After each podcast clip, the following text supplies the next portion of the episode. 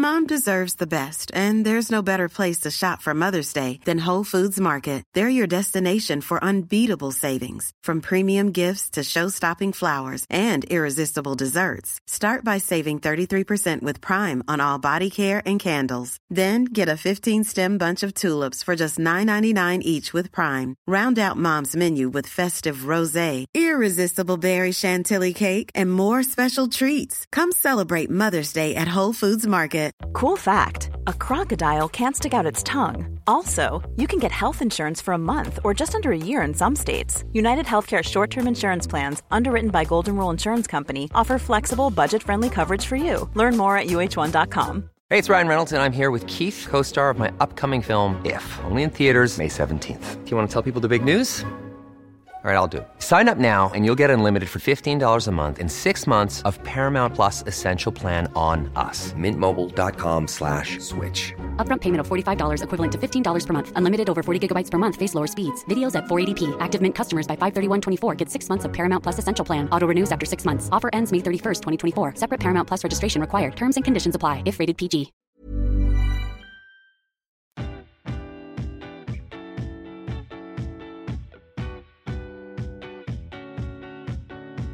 Welcome to Cheaper Than Therapy, a podcast that journeys into conversations that demystify, destigmatize, and desensitize what goes on both inside the therapy room and in daily life. I'm Vanessa Bennett. And I'm Danae Logan. And we are seekers, soul sisters, and holders of sacred space. Every week, we sit down for soul provoking conversations with fellow seekers, thought leaders, change makers, and even real people during live coaching sessions as they navigate the hard work it takes to be a human. This is Cheaper Than Therapy.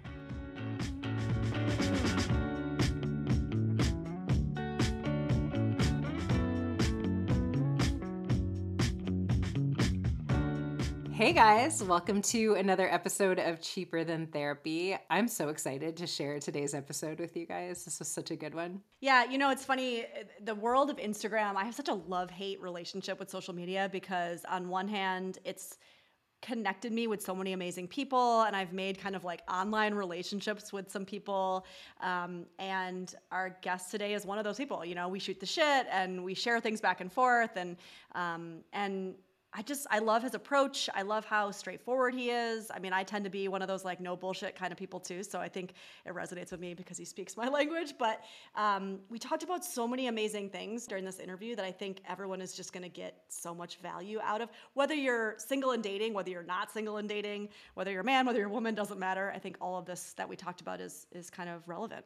Yeah, what I love about Shaun so much is he sort of gives you tangible tools for having confrontational conversations, right? Because as we often talk about, so much of the time we don't say the thing because we're terrified of what the person's response is going to be. But I think a lot of times we can soften some of the response from the other person if we go in sort of on the offensive having the conversation in a way that that person feels seen and you know cared for and that they're not being attacked. And I feel like Shaun so often in his content and in this episode gets into here's how you say it. You say, hey, my guy, whatever it is, right? And I think that's so useful because a lot of times we don't know like how you even begin having the conversation, you know?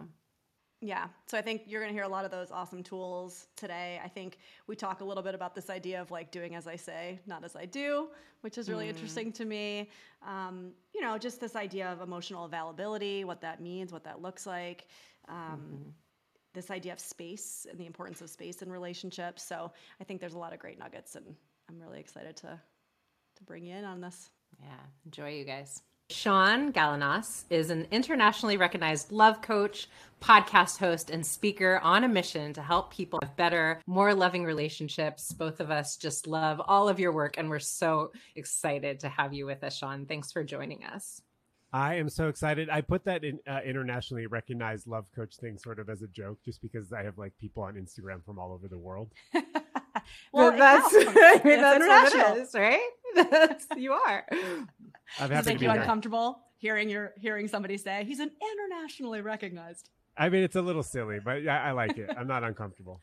okay, good.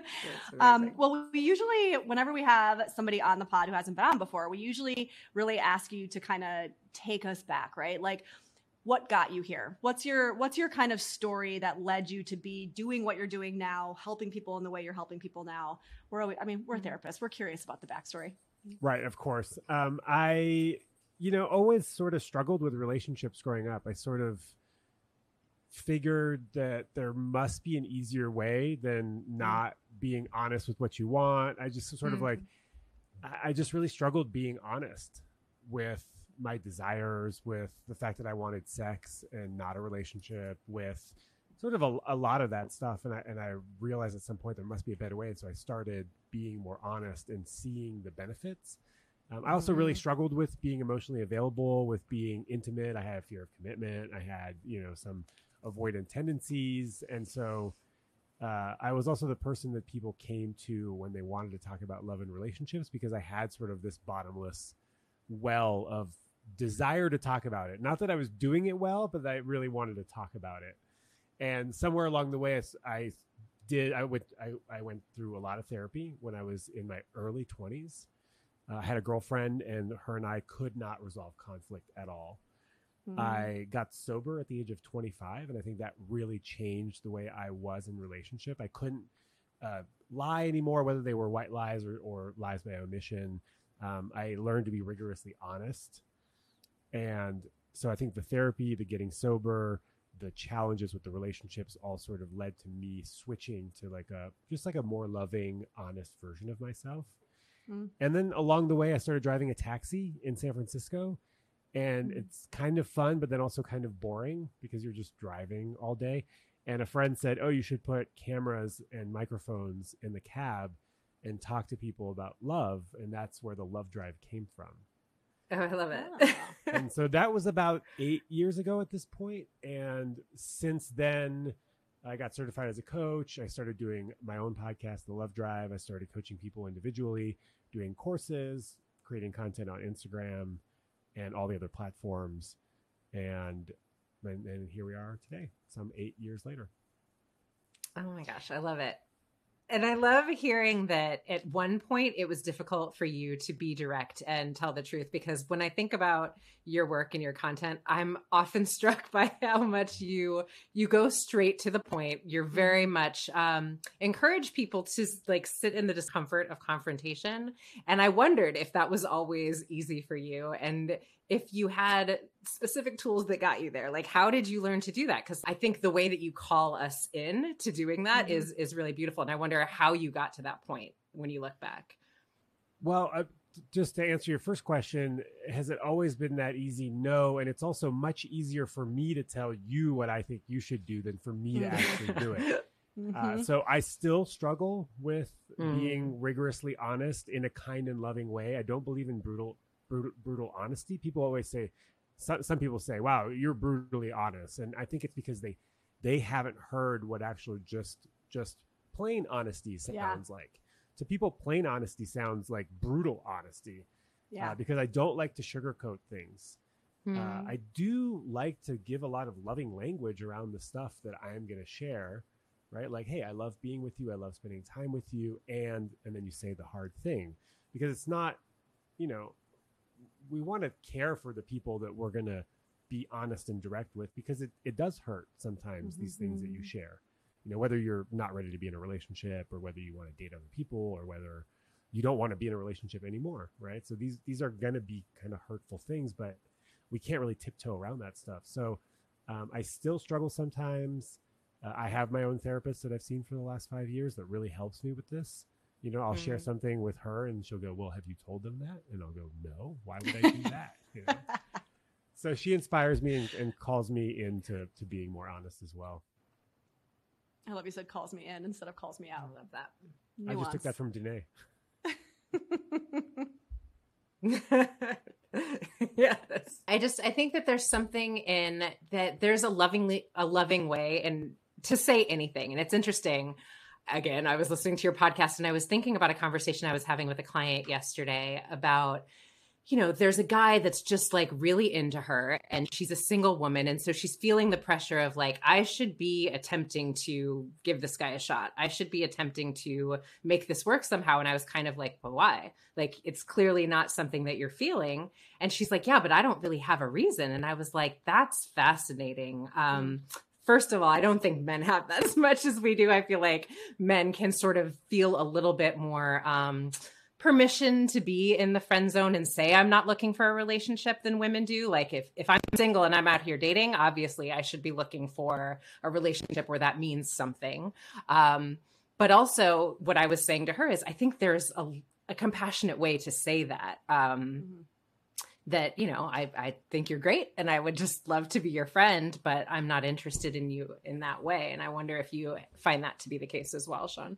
I think I think it's always hard when you think you're going to hurt someone's feelings to want to sugarcoat it or, or want to shy away from having that conversation. One of the things that I learned a long time ago is that who am I to assume how someone's going to take whatever I am going to say or share with mm. them? Mm-hmm. Right? It's a bit presumptuous for me to to know to know inside of me that when I tell you that I don't want to, you know, be romantically involved with you, that you're going to be upset. Like I don't actually know that. I might have really good, a good idea how you're going to feel, but I don't actually know that. And I think I learned a lot of that in 12 step recovery, which is that, you know, my job is not to protect other people's feelings. It yes. is to just be honest about where I'm at and what I'm looking for so that we can find people that are that are aligned. And I don't know that it's harder for women. It, it probably is. I, I, feel like everything's harder for women. We've made it harder for women to to speak up, to make as much money as we do, to have the same rights as we do. So, yeah, I guess I, I would agree that it, it, probably is a little bit harder. Um, hmm. Yeah, and, I mean, I feel like too, without like going down too far into this rabbit hole, I think you're right, Shaun. I mean, I think that there, you almost can't separate out the the being a woman piece from it. Because I think even at like an unconscious level, there's kind of always this like self protectedness that has to go on with men, right? Because I know I've been in plenty of experiences where I've like turned down or rebuffed in advance and you're met with like anger or rage or something that feels very unsafe. And so I think for a lot of women, we're taught very young to kind of placate and handle with kid gloves men because men are the dangerous ones, you know, in, in our experience. And so I, like I said, I don't want to go down that rabbit hole necessarily, but I think you're right. I think there's that component has to be spoken to. I, I do want to say too, it's funny when you were saying, you know, the being presumptuous part, because I had a male client, well, I, I still see him occasionally and he was struggling with being honest and he was out there and he was dating and it was a very similar conversation to like well i don't want to hurt her feelings i don't want to hurt her feelings. And we had this kind of rapport because we've been seeing each other for years but i remember at one point he was in this like mental spiral that he had gotten himself into around this and i kind of just jokingly said to him like I mean, do you really think you're all that? Like, you really think that you're going to say that and you're going to crumble her world because you're so amazing? And like, we were joking about it, but he really had like a aha where he was like, oh my god yeah you're kind of right. Like i'm going into this thinking like oh i'm going to destroy this person. And it's like well but really? You know? And we we laughed about it but it i think it was helpful for him to see himself in that way and see that like oh i'm kind of taking it i'm taking it like that you know? Well t- two things. One is that when you are withholding your truth because in fear of hurting the other person you're actually hurting yourself right, right? Mm. You're, you're, not and it's not being, being truthful it's not being truthful. You're you're staying in a relationship that you don't want to be in anymore. So it's at your expense, which is kind of shitty mm-hmm. for everybody, right? So that's the first thing. Second thing is I, I kind of want to go back to the thing that you said about men being unsafe. Uh, my most popular TikTok was a video on um, how to tell people that you don't want to you don't want to see them anymore instead of ghosting, mm-hmm. right? And mm-hmm. and the mm-hmm. language mm-hmm. was, you know, instead of ghosting, say this. I had a great time with you. The connection that you and I have is not the connection that I'm looking for. Take care. That's it, right? That's the short and I sweet. I love that. And yeah, mm-hmm. it's great. And the the reason it and. got four million views and has six thousand comments is that a lot of women were like, "Yeah, you've obviously never rejected a dude."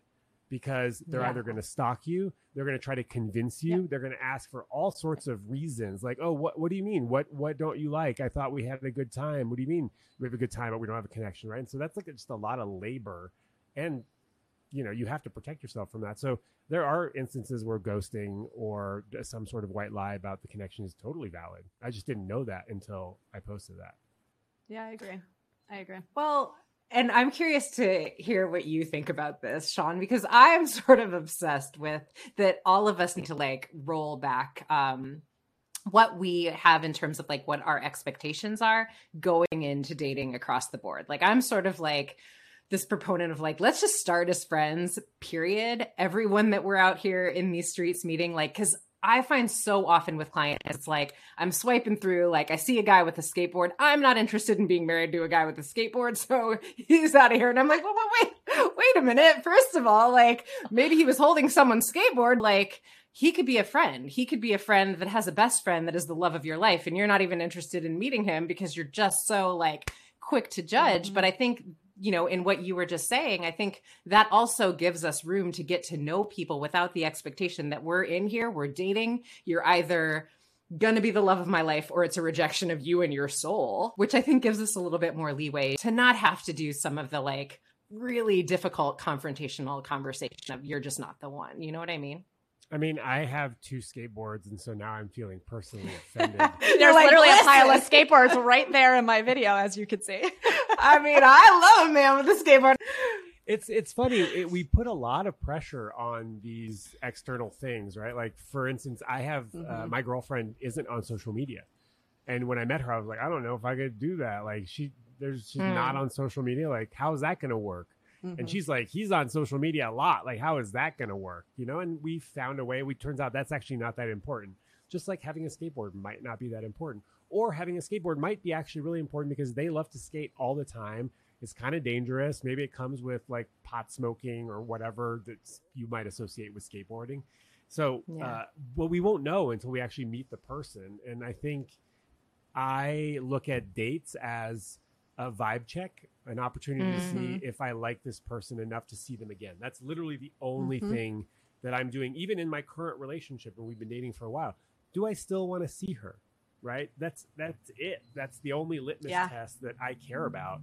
And, and then you get to you know be curious about all these other little things that you have preconceived notions about to see is this actually going to be a problem or not. I yeah, that. I love that. I we had um John and I had a similar conversation in the beginning of our relationship, and we actually wrote about it in our book because he was so in his head, and it was like, "Is this the one?" And there was this huge checklist, and you know, and he would be all anxious, like, "Well, how do you know?" And I'm like, "I don't know. I don't know that you're the one. I just know that I'm having fun. And is that enough for me to come back? Yeah, that's enough for me. I enjoy being around you, so I'll see you again tomorrow." You know, and he had a really hard time with me not quote unquote knowing, and I was like, "But is that even a real thing?" Because even the ones that you thought you knew didn't work out, so you know, I think we need to give ourselves a little bit of leeway there.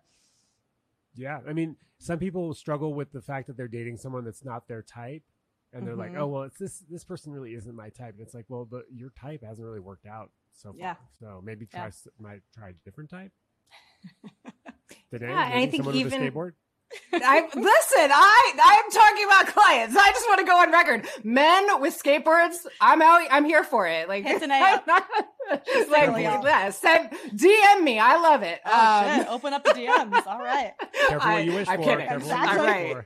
Right. But even something that both of you just said that I think is interesting is like I'm fascinated by this idea, like what it means to not work out, right? Like mm-hmm. when a relationship ends, does that mean that that wasn't something like that was somehow a failure? I think even that language, like to challenge on a societal level, like I've certainly learned so much from my past relationships. I don't know that they didn't work out. It was just like, like John often says, it was time for them to expire. You know what I mean? I mean, if you're mm-hmm. not learning anything from your past relationships, then maybe it didn't work out, right? Then maybe it was a failure. Yeah. If you failed to, to learn, glean hmm. anything about yourself, about them, about your desires, about how you are in relationships, about what you desire, all that stuff. If you don't learn anything, then yeah, it was a failure. But for the most part, we're learning stuff. Yeah.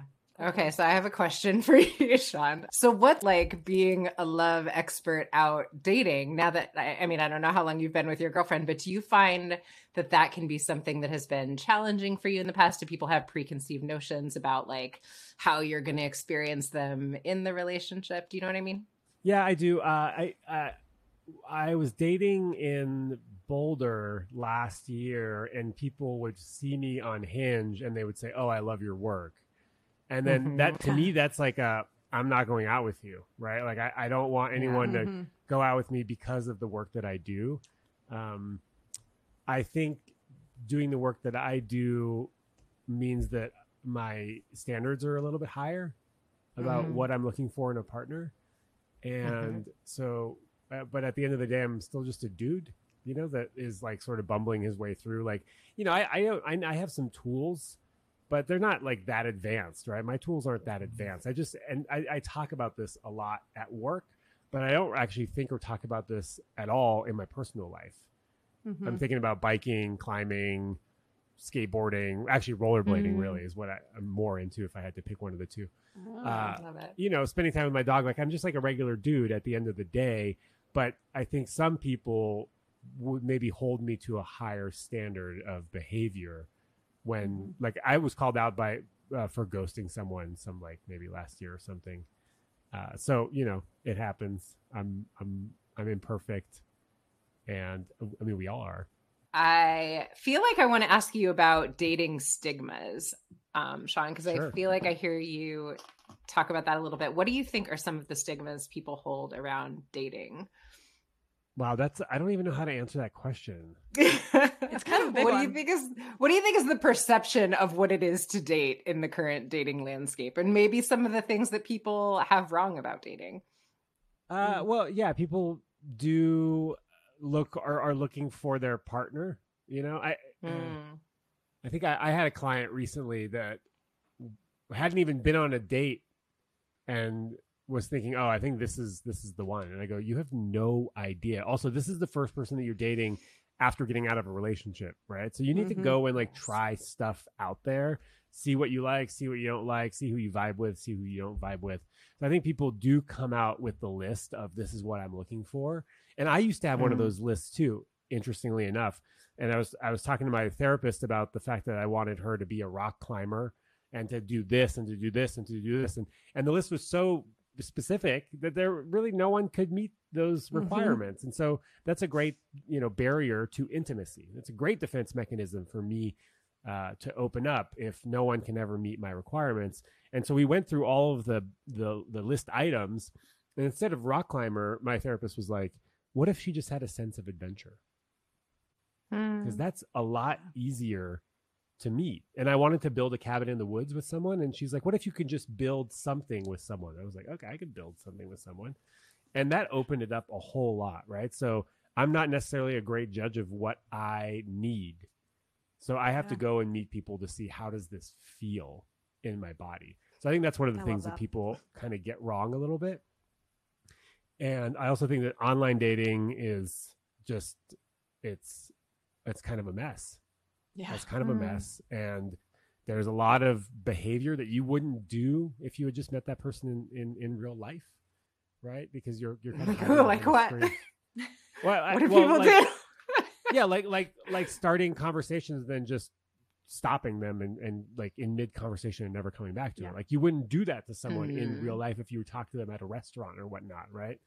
Um, so I think Yes. online dating's weird. I also think that uh, it's just a tool to meet people. It's also a great tool to get good at dating, right? For the most part, those people Mhm. that are online, not all of them, unfortunately, are single, right? So a good Mm. you know, majority of them are single, but apparently a third of people online will not meet up regardless, whether they're either in a relationship or they're doing it for fun or they're doing it for an ego validation or to feel better about themselves or just for entertainment. Uh, there doesn't matter. They're not going to meet up with you. So there's a lot of frustration Wow. with the whole online dating. That's what I heard. I don't know. Fascinating. I know. I'm like, I just got such valuable information for some single ladies. I had never heard that. Wow. It makes sense though, right? I mean, it's it's like I mean, listen, I was on it for a brief stint and I and I remember and I'm a I'm an extrovert, so I meet 99.9% of my people like out in the world, like as Danae knows. I just kind of like find the nearest introvert and adopt them and like you're my friend now or like we're dating now. And and so I did online dating for like a hot second and I I actually had a similar kind of feeling. Like I was like, "Oh, this is fun, this is validating," but like I don't remember ever feeling like I actually want to meet up with any of these people. I don't know if I like secretly fell into that category and just didn't know it, but I can I guess I can feel into that for sure. Yeah, and and there were people on the other end of the phone that were like, "Oh, this is great! I can't wait to meet Vanessa. This is going to be amazing." And then she just disappears. You know, I think it's it's pretty common. Also, I think we need to just be really soft with ourselves about the whole dating process. It can be disheartening, mm. it can be frustrating, it can be uh, s- saddening, but it can also be a really nice opportunity to meet all sorts of different people. And I've met people online that are now friends, you know, all mm-hmm. over the mm-hmm. world. I've I've done this, so uh, you do have to keep an open mind about what the connection is gonna be before you actually get there.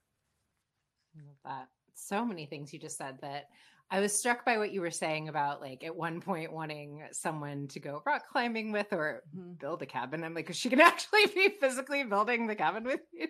Yeah, like that sounds like a lot. I, I love it. Um, Today's like nothing. I'm like, nope. But you know, I think what's interesting to me about that is that there's so much, you know, Vanessa and I are constantly talking about how we just believe like all of us are raised to be codependent. And um, there's so much about what our expectations relationships are that like this person should be by my side hooked arm in arm doing most of the things that I do in this life. And I think what I find working with couples is that over time that leads to a lot of enmeshment and sort of like I know what you're going to say before you're going to say it. And we're basically like sick of each other because there's just no differentiation between like who you are and mm-hmm. who I am. And I think some of that, like, maybe she doesn't want to build a ca- maybe I don't want to build a cabin, but maybe I could still be like, you know, they're like rooting for you and bringing you a cold drink while you're in the midst of building it. And can that be okay? You know? Oh, it's definitely okay. Yeah. I think space, I mean, you know, fire needs air, Esther Perel. Uh, I think space is so healthy in a relationship. I think uh, placing all of these needs, right? Uh, uh, you know, our desires for our partner to be, uh, you know, uh, our best friend, our colleague, our, our all these things, you know, sexually active, like all these things. It's so much pressure on a relationship. And so I'd much rather mm. be able to outsource a lot of these different things and to have separate activities as long as we have enough points of connection, then I mm-hmm. think we'll mm-hmm. be okay. Yeah. But I think too many points of connection is also a problem. Yeah, mm. I mean, I mm. think that there's, I mean, there's sexual, not sexual, erotic charge in difference, right? And so it's that, it's that the poles, the two poles, and how they're attracted to each other. So I think you're right. It's like I, I, I have found that in the times when I have dated somebody who's so much like myself, it's just like a buddy. It turns into a very kind of friendly feeling, right? Um, like I don't actually want to date myself because I'm kind of a pain in the ass. So I need somebody who's, you know, a little bit different than me. Um, but yeah, this this fire needs air is fascinating because COVID has, in my experience working with clients, but also in my own personal relationship, right? There's no air. There's no for air for any of us, right? Everybody's fucking on top of each other all the time. And I've seen a lot of couples really struggle with that. And like I said, myself included, where um, I was the kind of person, I am the kind of person who needs a lot of air. I mean, I, I do tend to fall more avoidant. I tend to be just hyper independent, right? And we could go back to the why and how I was raised and all the things, but that's just that's just who I am at this point. And um, not having air can feel very kind of stifling. And I've seen a lot of couples really struggle with um, how do you make space for each person to be their own person when you don't have that physical space, right? And I'm curious, I guess, from your perspective, how you've seen it affect the clients that you've worked with and stuff. You know, dating during COVID, being in relationship during COVID. Um, and finding that that differentiation, I suppose. I don't know if there's a question in there, but I guess just your thoughts on it. Well, there there was a lot of I think a lot of people broke up during COVID because mm-hmm. of mm-hmm. of this sort of suffocating feeling. In fact, I think in Montreal when I left was sort of in the middle was uh, was sort of a year into the pandemic, and the housing market, the rental market had exploded because people were looking for their own spaces. Right, they had mm-hmm. broken up, mm. and now two people needing you know need a new space, and so I think a lot of people broke up for that reason. My ex and I broke up, uh, well, for a variety of different reasons, but we had differing viewpoints on COVID and the vaccine.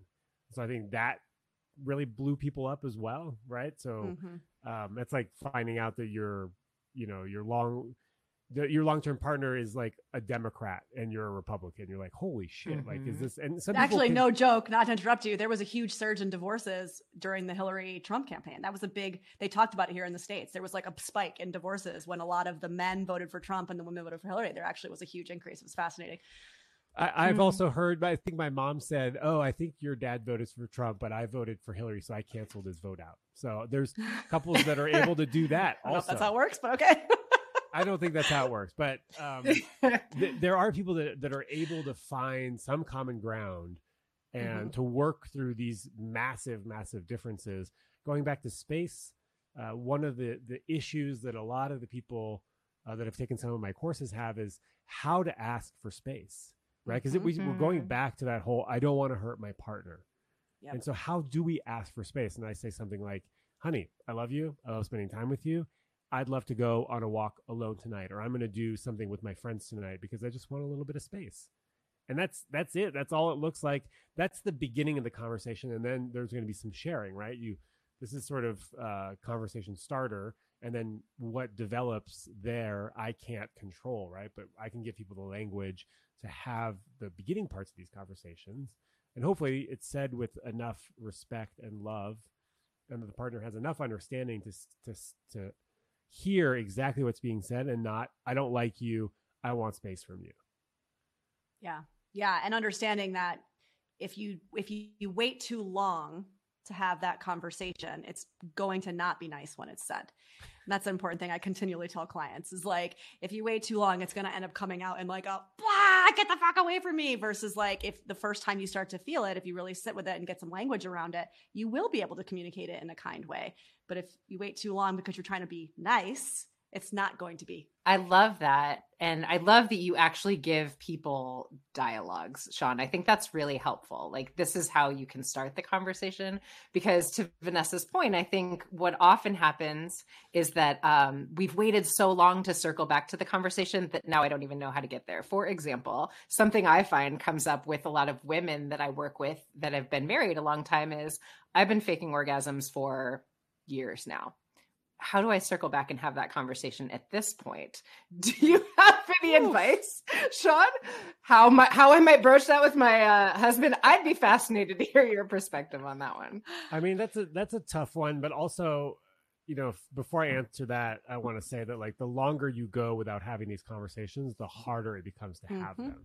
It's like when Absolutely. you you know you you're a workout person, you're used to working out, and then you stop going to the gym is so hard to get back to the gym. And the longer you don't go back to the gym, the harder it is to go back to the gym. So, uh, I in an ideal world, in ideal relationships, we're talking about all this stuff early and often, and we build that mm. in, we hmm. bake it into the relationship.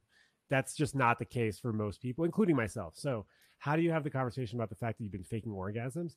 You have to say like, "Hey, honey, uh, we we I'd love to for us to talk about our sex life tonight if you're open to it, mm. right?" So hmm. you you you don't ambush them with this information, yep. right? I'm a let big them, fan of that. Let them prepare a little bit. And then you say, uh, This is my script for how to start any hard conversation. I have something that's hard for me to say. I don't know how to do it really. I might mess this up, but you, mm. you and me are important. And so it's worth having. Okay. So now you've given that's yourself permission to not do it perfectly. And because mm-hmm. it's just never going to be perfect. And then you say, Hey, look, this, I, I don't know how to say this, but I've been faking orgasms for a long time and it's not that you're not a great lover it's that um, i have a trouble i have like a hard time orgasming.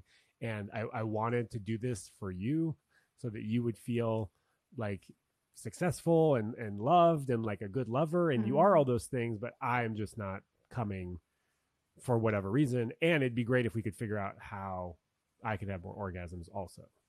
Shaun that is so good. On the spot that's what i would say. Yeah i love it literally and figuratively on the spot. Just saying. let, let, me show you a couple things that I wish I had shown you earlier that really yeah. turned me on. Yeah, mm. I think that's where it goes to next, right? It's like, but that's the thing. I mean, you got to be comfortable doing that. And I think a lot of women are not comfortable. I shouldn't just say women, actually. I think men too sometimes, but it's like that actual getting in there and saying, let me show you specifically let me show you that's really hard for a lot of people you know i had a conversation with a client recently where she like couldn't tell her partner something about how she was feeling and it wasn't sex related you know it was some kind of intimate connection thing and i remember laughing with her and being like why are you so afraid to tell him this? Like, I'm going to say this out loud and I don't even care. I literally said to my client, he's seen your butthole. Like, why are you nervous about having this conversation? Right. And like, obviously, again, like kind of lightheartedly, but it's like we, we have this fear around being intimate and yet we you know it's like well come on. So. Yeah he has seen your butthole. That should be a t-shirt. If there were if there were ever a t-shirt that described having therapy with vanessa it would probably be he has seen your butthole. He has, he seen, has your, seen butthole. your butthole. yeah over sticker. Yeah True story. Yeah. But I love so much the way that you sort of crafted taking personal responsibility in the midst of the conversation, mm-hmm. because I think so often what is missing is this is why I've been doing this. This is why this has been hard for me to say. And that's not, that's not your fault. Like you, you know, that doesn't mean that you're a terrible lover and it means all these things about who you are. That's on me, but I'm trying to do something different now. Yeah, the it's I think it's crucial to share the impact or the importance or the story of why we act the way we act. Mm-hmm. Right? You know, like I have a lot of stuff about my childhood. I'm aware of some of it now. And so I can say, you know, I'm this way because in the past I've been this way. Yeah. And yeah. Um, also when we when we make a, a request, I think sharing the impact is really, really beautiful, right? I'd love for you to do this. And if you do, it would mean this to me, right? Yeah, I mean, I think I actually recently got asked this question in an interview. Somebody said, What do you think is the most important thing? Like, if you had to pick one thing for the sake of a relationship that you, as your own person, could be doing, what would that be? Um, like, is there one trick in a relationship or one thing you should be focused on? And I actually said, working on yourself. I think the mo- one of the most important things you can do for the sake of a relationship is actually do the work on yourself, right? Like discovering your triggers, why I tick the way that I tick, why you know, and um, I think that's so valid, Shaun, because it's there's so many times where John and I will have a conversation where it's like, oh, I see now why this is my expectation or that this is the way I responded. You know, it's so connected to my story and my my past. And by the way, that helps the other person not take it personally, right? When they realize there's something in your story that has led to this behavior or this action, um, it, it becomes a lot easier for me to empathize and say, oh, it's not about me. I can drop my defenses and instead say how can i support you in maybe healing from this or or or changing your behavior? Because it's not about me. I love that. But this is also mm-hmm. three like you know coaches therapists talking and so we we have more self-awareness. The thing about self-awareness is that it it's the first step right to changing a behavior. Uh, but it's also really annoying because now you're aware of the behavior but you're not actually ready to change it. And yes. so it kind of ruins the whole thing until you actually make the behavior modification yeah. yeah. It's also a lot of that, like, do as I say, not as I do, tends to be an issue with us, us totally. people as therapists and coaches. I just, just to jump back to the, to the talking about sex stuff, I think it is really hard for men as well to tell their mm-hmm. partner what they like. Mm. Uh, it's, it's not, it has not come naturally to me. I still struggle with it. I still s- sort of uh, try to, you know, inspire myself to do it because it's going to lead to better sex and like like less painful blowjobs for for instance you know no one but wants that yeah i mean that's, that's so fair. important though i mean yeah. circling back to what vanessa was saying about buttholes it never ceases to amaze me how much we butthole. are intimate with people yeah. and not able to be emotionally intimate with people not able to like have these difficult conversations and like you're saying like all of us have a lot of tools and practice and that's still hard for me to feel like this is really confrontational and i'm scared to say it but i'm gonna say it and here we go. And so most people can you know have an entire lifetime of a relationship not saying you're hurting me when you're giving me a blowjob. Can you please not do that with your teeth? And i feel like so often it's a little what you said like don't make the assumption. I would want to know if i'm hurting you. I would want yeah. to know how to like be more pleasurable in the way i'm doing this with you, you know? Yeah. And I think uh, instead of saying, you're hurting me, please don't do that, I think I would say a little softer would feel much better. right. So you, you, give them the solution, not, you, the, not the problem. Give them the solution. You know, easy baby steps for people to meet your needs is sort of, you know, instead of hmm. saying like, I need more effort from you.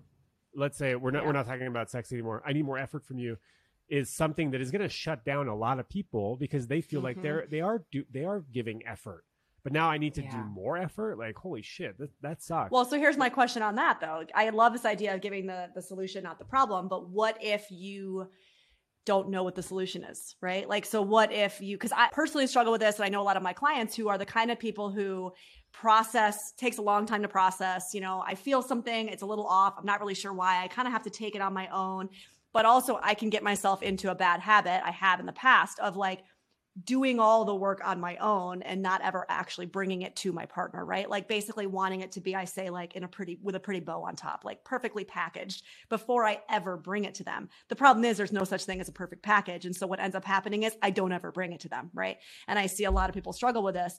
So when you're not actually sure what the solution is, but you want to maybe practice coming to the solution together, right? Then, I mean, what would you suggest maybe somebody, somebody says in any kind of example?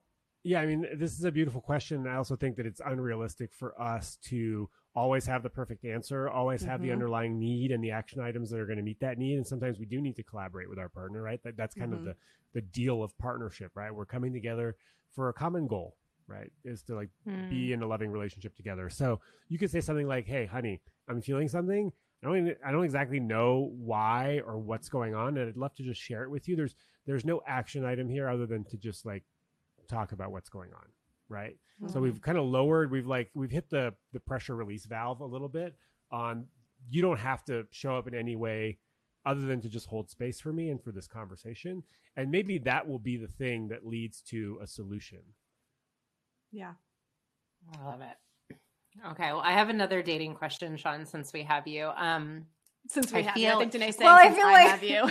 since I have you. No, but I think that there's often, you know, there are things that I consistently see come up with clients. And I, I joke a lot of times, like everybody's become like a little pop psychologist, like diagnosing everyone mm-hmm. they come in contact with and everyone's a narcissist and everyone is, you know, um, emotionally unavailable. And I feel like I've heard you speak to that a little bit. And I'd love to hear what your thoughts are on this, like, I am sort of running around diagnosing all of the people that I come in contact with as being emotionally unavailable because it feels like it comes up so often these days. Well, it's it's not even just emotional unavailability. It's people uh, being pros around attachment theory, around the love right. languages, around narcissists. Everything that they don't like is toxic. Yes. I think all of that is super super damaging to mm. us being in relationship with other people and to learn how to like sort of heal some of our little our little wounds our little hurts right? Mm-hmm. um, i think all of these things are blocks to intimacy. They mm-hmm. are things that separate us from other people and it's just easier to say oh well this person's unavailable. This person's emotionally unavailable. This person's shut down. They're toxic. They're avoidant right? We love to bag on the avoidance or they're anxious. I don't want to deal with that. Oh i mean no way. Yeah. so I think it's I think it's a problem. I really think that we're not spending enough time just being with this other person um, instead of eh, eh, rather than just diagnosing what we don't like and then moving on to the other the other person. I think that the idea or the goal or the dream, the fantasy is that we will eventually find that one person that doesn't trigger us, doesn't mm-hmm. activate us, but that turns us on, that where we have fire chemistry, where everything is in alignment. And I think that is is frankly unreasonable. That's a recipe for staying alone for mm. the rest of your mm. life. Um, yeah, yeah, I think I that's that's really really helpful to lay it out that way because i do think that there's as much as we feel like we have a lot of information and we have a lot of self-awareness there is still i find a fantasy that there is this one there is this one person who is going to check all the boxes and be what i've dreamt of this whole time and be my soulmate and you're right i think it really leaves us in a place where we're not giving a lot of grace to one another's humanity and like all of the like red flag. And it's like what, what about your red flags? Like everybody's got them right? Like we're not we're not fully evolved and um processed people ready to like you know i don't know. Um so i think that's really helpful. Thank you for that. Well two so two things. I'm also not saying stay in abusive relationships or date people that you don't like yes. right but but pause before you write somebody off and say, How important is this? Uh, do I actually have a good read on this situation, or am I sort of projecting or judging uh, without really the information that I need to? That's one thing. Mm-hmm. The, the, hmm. other thing is, I had someone ask me a question recently that was like, My guy does, isn't really good at using his words. Red flag, should I go? And then, and I said, Well, how come you're not using your words? Mm. If hmm. words are so important to you, how about how come you're not using your words to say, Hey, I would love for you to share a little bit more about what's going on with you or what you're looking for, or to be a little bit more communicative in these kinds of ways. So people were really quick to dismiss folks for behaviors that they themselves are also exhibiting. Oh, I love that so much. It's like I saw a meme yesterday that was like everyone wants someone who is vulnerable, but we're just all so um afraid of being vulnerable, right? And it's like, can I give the thing that I'm asking the other person to show up in? Like, somebody's got to go first. I often say with couples, like, can it be me? Can I be the one to to say the vulnerable thing, step in that space that, yeah, that person's scared, but you are too, right? We're both just in a standoff a lot of times. I, I think I really love this idea of can it be me? Can I go first? Uh, when mm. you do that, you also give the other per- person permission to open up or to be vulnerable or to do the thing that you're asking them to do. And also, if you're listening to this podcast or you consume this kind of content, then you're doing probably more work than your partner or others in your life about bettering your bettering yourself by learning mm-hmm. communication strategies, by being more emotionally available, by going to therapy. So it's almost kind of on you to go first because you have the information, you have the awareness, you have the knowledge. Uh, if not, you're just going to wait for a really, really long time for people to guess what you need and to bring up things that you want them to bring up. Hmm.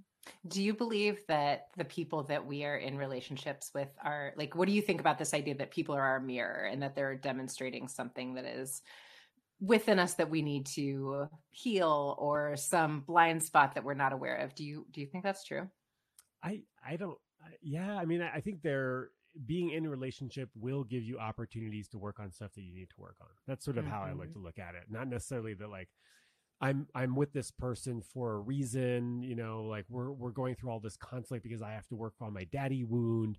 I don't know if I would look at it that way. I just look mm-hmm. at uh, I I also I'm not, I'm not a therapist, so you know I'm not trained in attachment theory. I know that there is a lot of science and and research around how we'll uh, you know choose people to recreate some sort of past dynamic.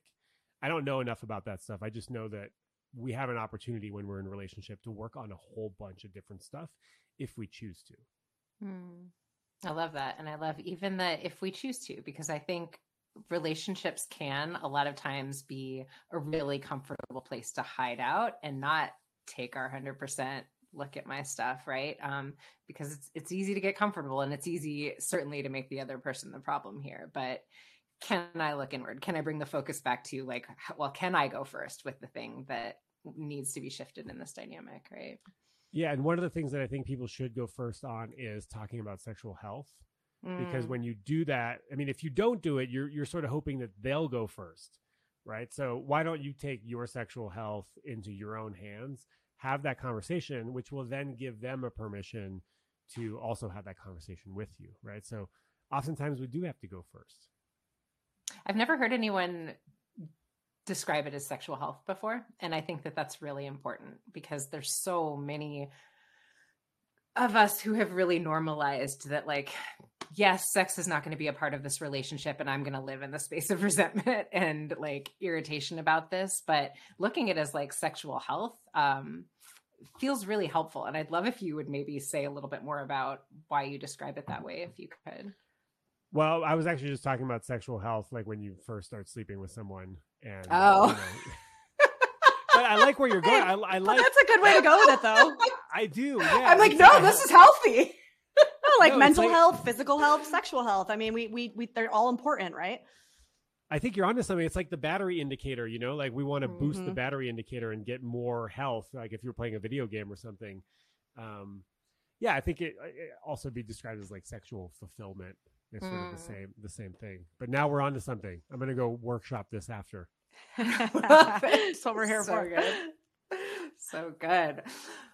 Well, I feel like um, we do want to be mindful of your time, Shaun. We have um, a lightning round of questions that we ask all of our guests that we would love to ask you. I'm ready. So, the first question is um, Who have been your greatest mentors, teachers, people who have influenced your journey up to this point? Uh, I mean, my basically my therapists mm. and some dead authors like M. Scott Peck, who wrote The Road Less mm. Traveled, and See, now I'm I'm put on the spot, but I can thank God I have my library uh, on my right, and I could pull some books out there. Oh, some you know some Hafiz, some um, a, a poet, and that's it. Really, I don't actually have that many like mentors. mm. I sort of a lot of my stuff is really just lived experience and then yeah. processed through, you know, my therapist and then helped by the loved ones in my life. Beautiful. Yeah. Love that. So, Shaun, what do you find is happening for you, or what are you doing when you find yourself in a state of flow? Right. So, what's that thing that you could just kind of blink and an entire day goes by? Oh, uh, well, I just bought a house in Arizona, so like house work, like just like physical, beautify. like the like the nail, the nails, that kind of hard work. Yeah. I'm like replacing all the light switches, uh, interior design, pimping out the ah. garage, all that ah. kind of ah. stuff. Um, and also rock. I see you. Rock, I see you. Same. same. Yeah. I mean, I got I got a good thing going on here in the background. Um, so yeah, a nesting. Nesting is a thing that I can do a lot of, and then also rock climbing uh, when I make it a priority. Love mm. that. Yeah. And what breaks your heart, Shaun?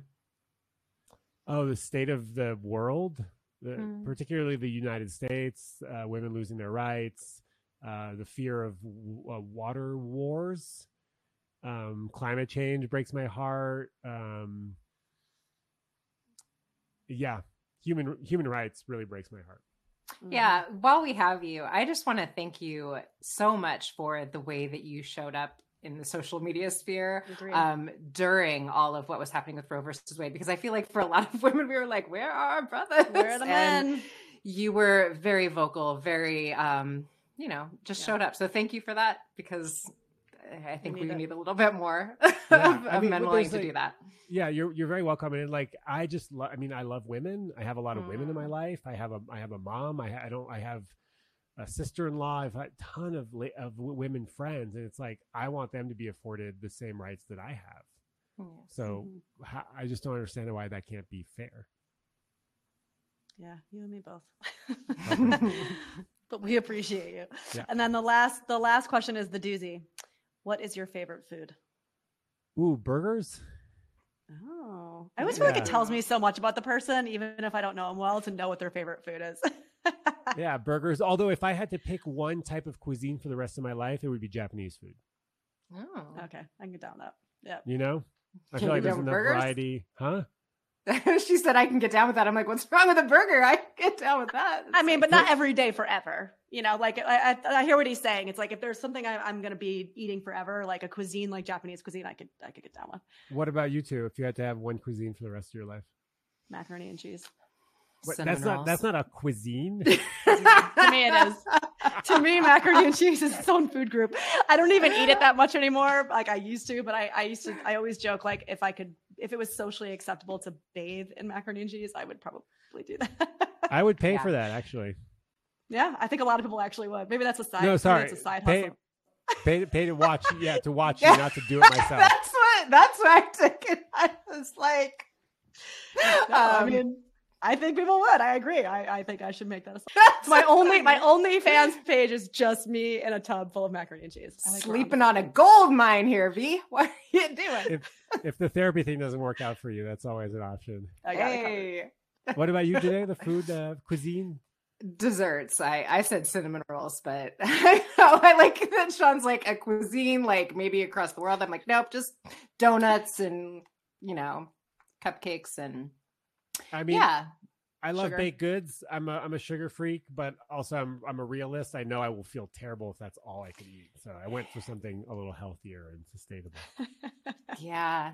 I don't I guess maybe mac and cheese too. I guess that's like our our shared love language. It would yeah. probably be mac and cheese.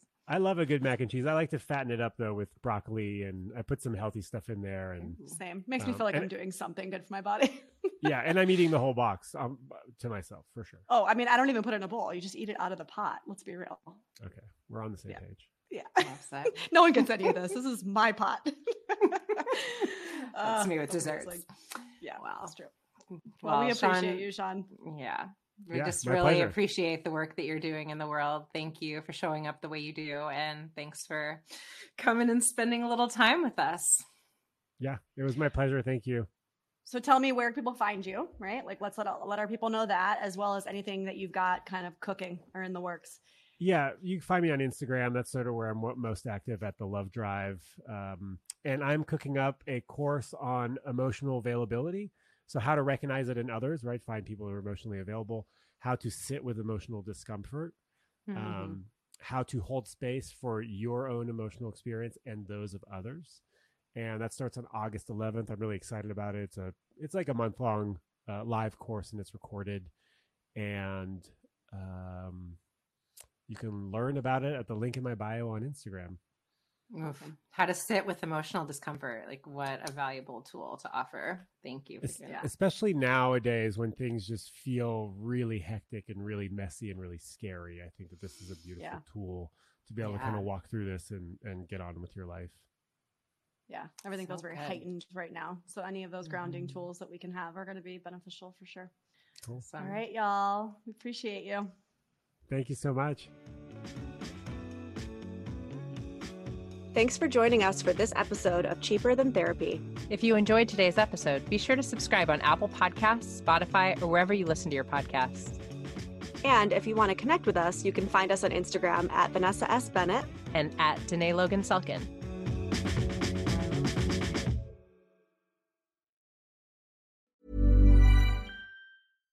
Mom deserves better than a drugstore card.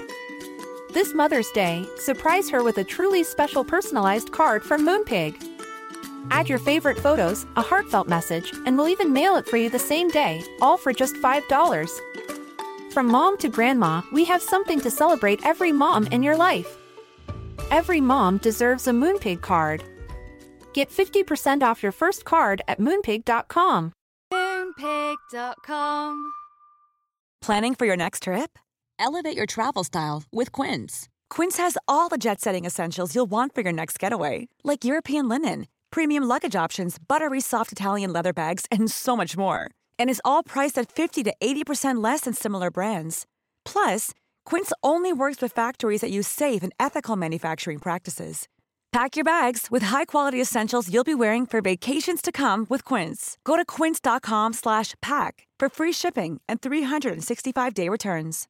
Imagine the softest sheets you've ever felt. Now imagine them getting even softer over time. That's what you'll feel with Boll and Branch's organic cotton sheets. In a recent customer survey, 96% replied that Boll and Branch sheets get softer with every wash. Start getting your best night's sleep in these sheets that get softer and softer for years to come. Try their sheets with a 30-night guarantee. Plus, get 15% off your first order at bollandbranch.com. Code BUTTERY. Exclusions apply. See site for details.